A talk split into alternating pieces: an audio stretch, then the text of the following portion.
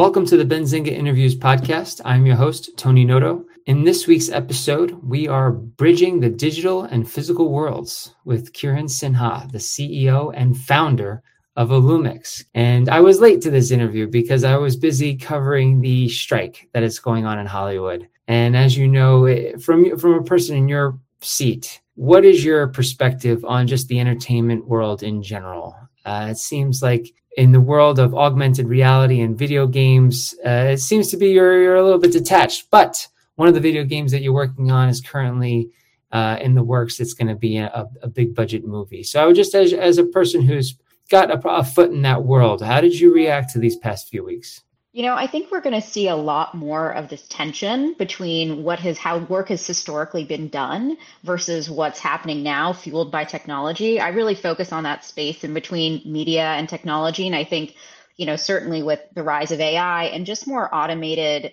underlying um, mechanisms to create content, which we've been seeing over the past decade, but I think has been accelerating. You're always going to have that tension between how things were done, human labor, human creativity against things that ultimately I think push push the industry forward, but it's always a question of at what cost. And when there's a human element to it, which is I think what we're seeing in these strikes, it's always I think more at the forefront and a little bit stickier. And I think from from our perspective, certainly, I think that the one thing we don't see tech ever fully replacing is human creativity right? Mm. I think there are ways to accelerate, and certainly with AI and generative AI, there's a lot of talk around this. But we, I still very much view it as something that can accelerate what humans are able to do, not entirely replace it. And I think that while we sort through that, given the steps we have made in AI recently, we're just going to see a lot of this tension, and and certainly the macroeconomic environment doesn't help right because technology yeah. suddenly starts to look a lot more efficient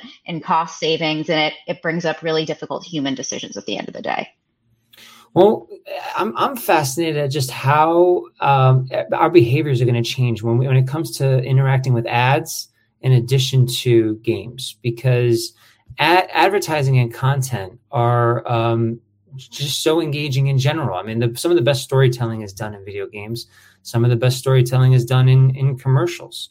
So I would be interested in hearing your thoughts on how Illumix plays a role in the evolving uh, aspects of, of ad ad technology and video games. There's sort of a marriage there, right?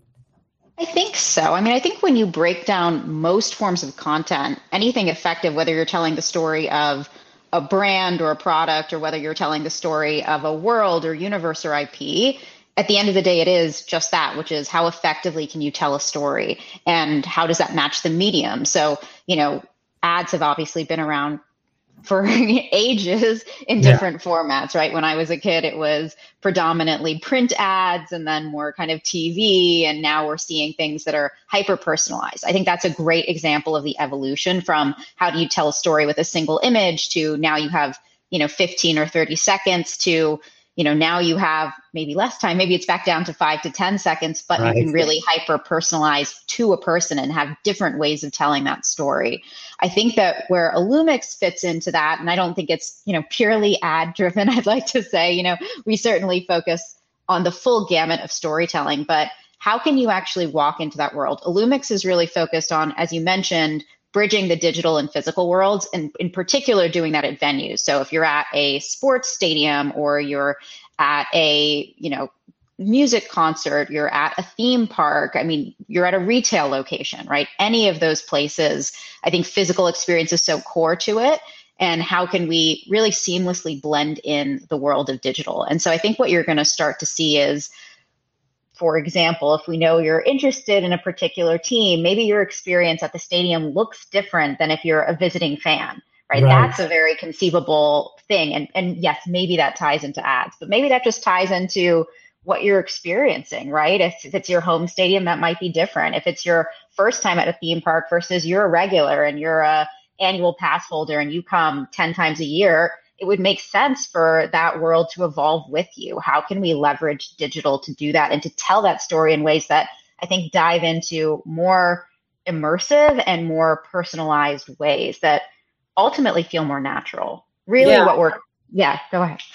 that's what I imagine. Like, like, um, like a more interaction in terms of like products, you know, being catered to us and how we interact yeah. with retail and products that we we gravitate towards. Um, it seems like that's like a direction that we're going.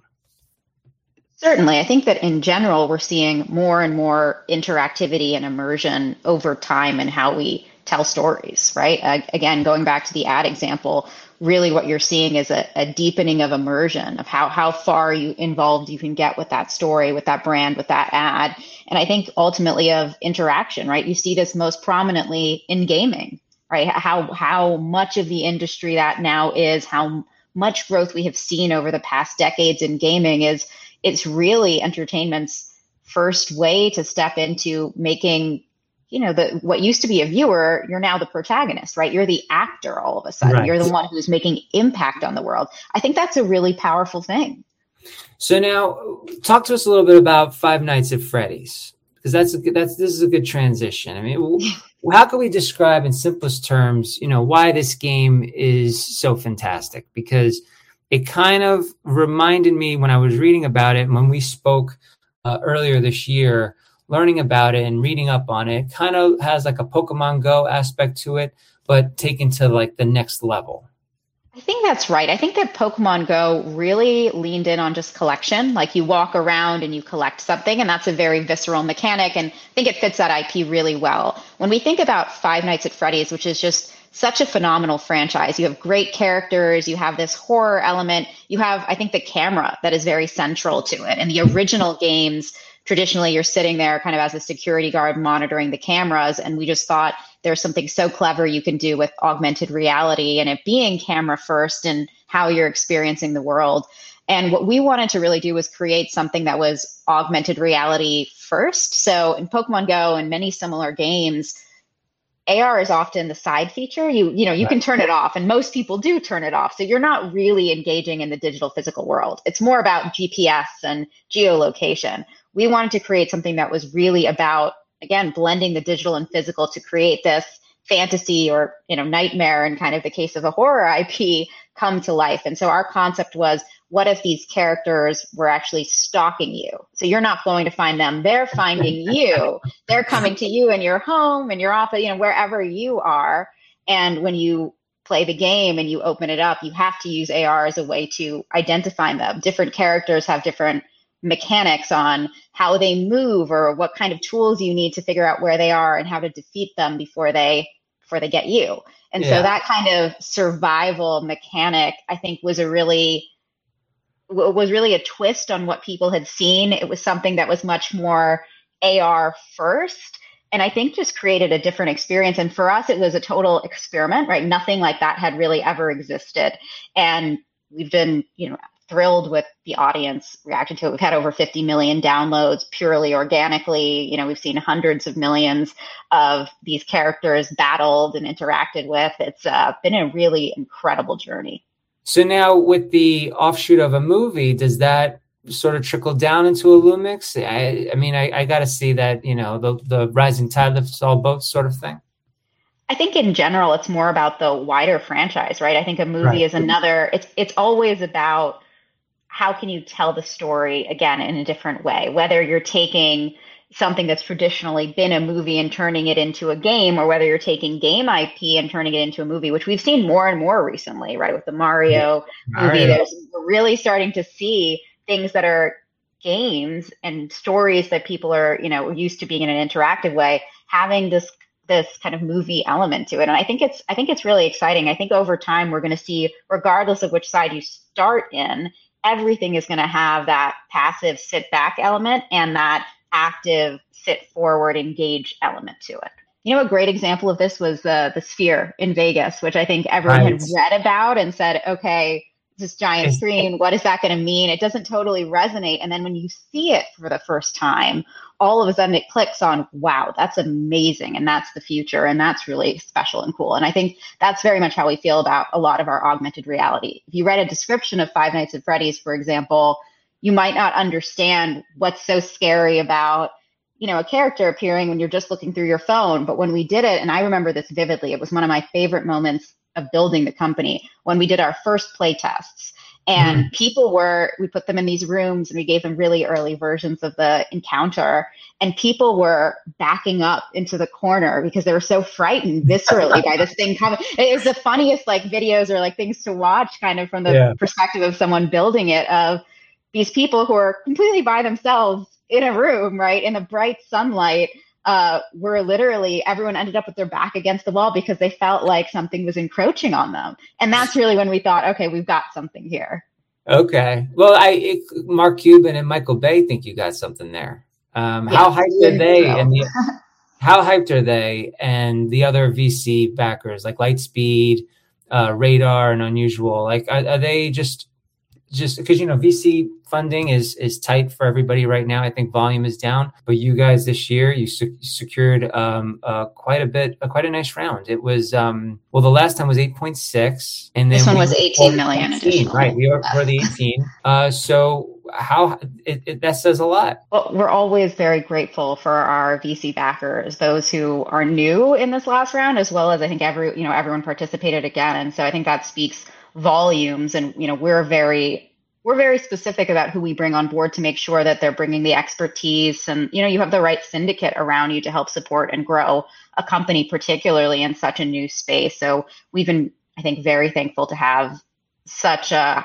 talented experienced group of people around the table who understand media who understand technology and you know understand consumer and understand enterprise it's really at the intersection of a lot of different disciplines yeah uh, certainly it's been a difficult time i think in general for people to raise but we really focus for ourselves on where are we in the future of the industry and i think that when you think about where AR is going, and I think certainly, you know, if you look at Apple's announcements, this is a part. Of, this is going to be a part of the future. I think we're really representing the forefront of that field, particularly with our niche being in venue based entertainment. So I think yeah. that that helped position us. And again, you've got to have the data behind it. Five Nights at Freddy's and some of our, you know, customer traction in the venue space, I think both spoke to our leading position in that market.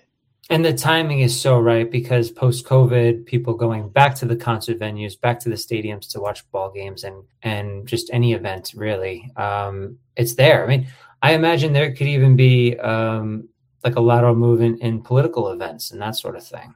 Absolutely. When you really think about the scope of what how this technology can be used you know we gave these kind of always on examples of there's always something going on at a stadium or a concert venue or a theme park uh, cruise ship but there's tons of live events as well that can be everything from political rallies to you know fashion shows i mean retail events you name it every time people gather in real life in a physical venue, there's an opportunity yeah. to deepen that with digital. So, in, in, your, so you've been doing this for years. You have the um, the educational background. You started the company. What's it like uh, sitting in your seat and getting just all these, what I imagine, like a lot of pitches and ideas from KKR and and Cuban or, or, or any of the the folks who have a stake in in your in the startup?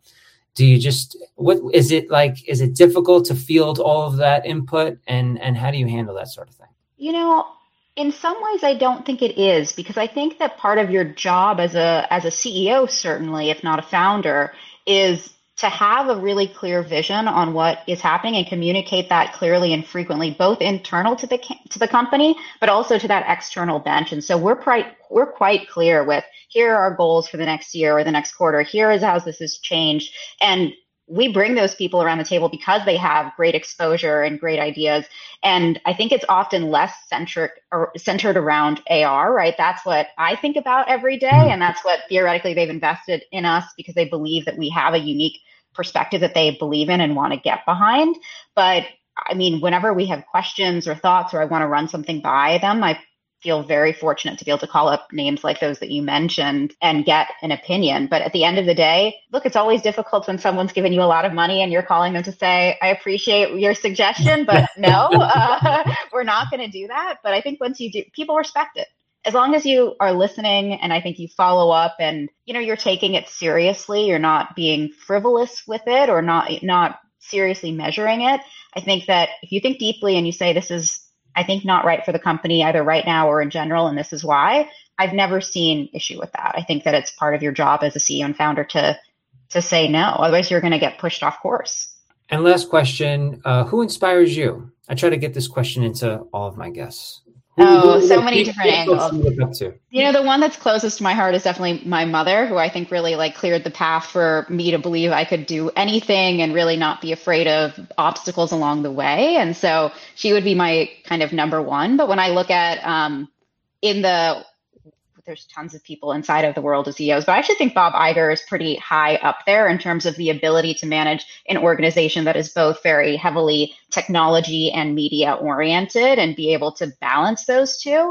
That's a skill that I think about all the time in the context of what we're building, which is probably more anchored in technology, but has applications to the media industries. And so uh, I think that watching him and listening to him and even how he presents as a CEO, there's a lot to be learned there. Well, Bob Iger would be wise to contact you and Illumix and work out something soon. Probably has happened already. All right. Thank you so much, Kirin. Did you know nearly all stock price changes of 10% or more result from a single news headline? That's right. News headlines have a unique ability to drive stock prices up or down. These news catalysts create trading opportunities every day. All you need is a little help to reach out and take them. And if you're looking to grow your portfolio, it doesn't matter if your investment budget is small or big.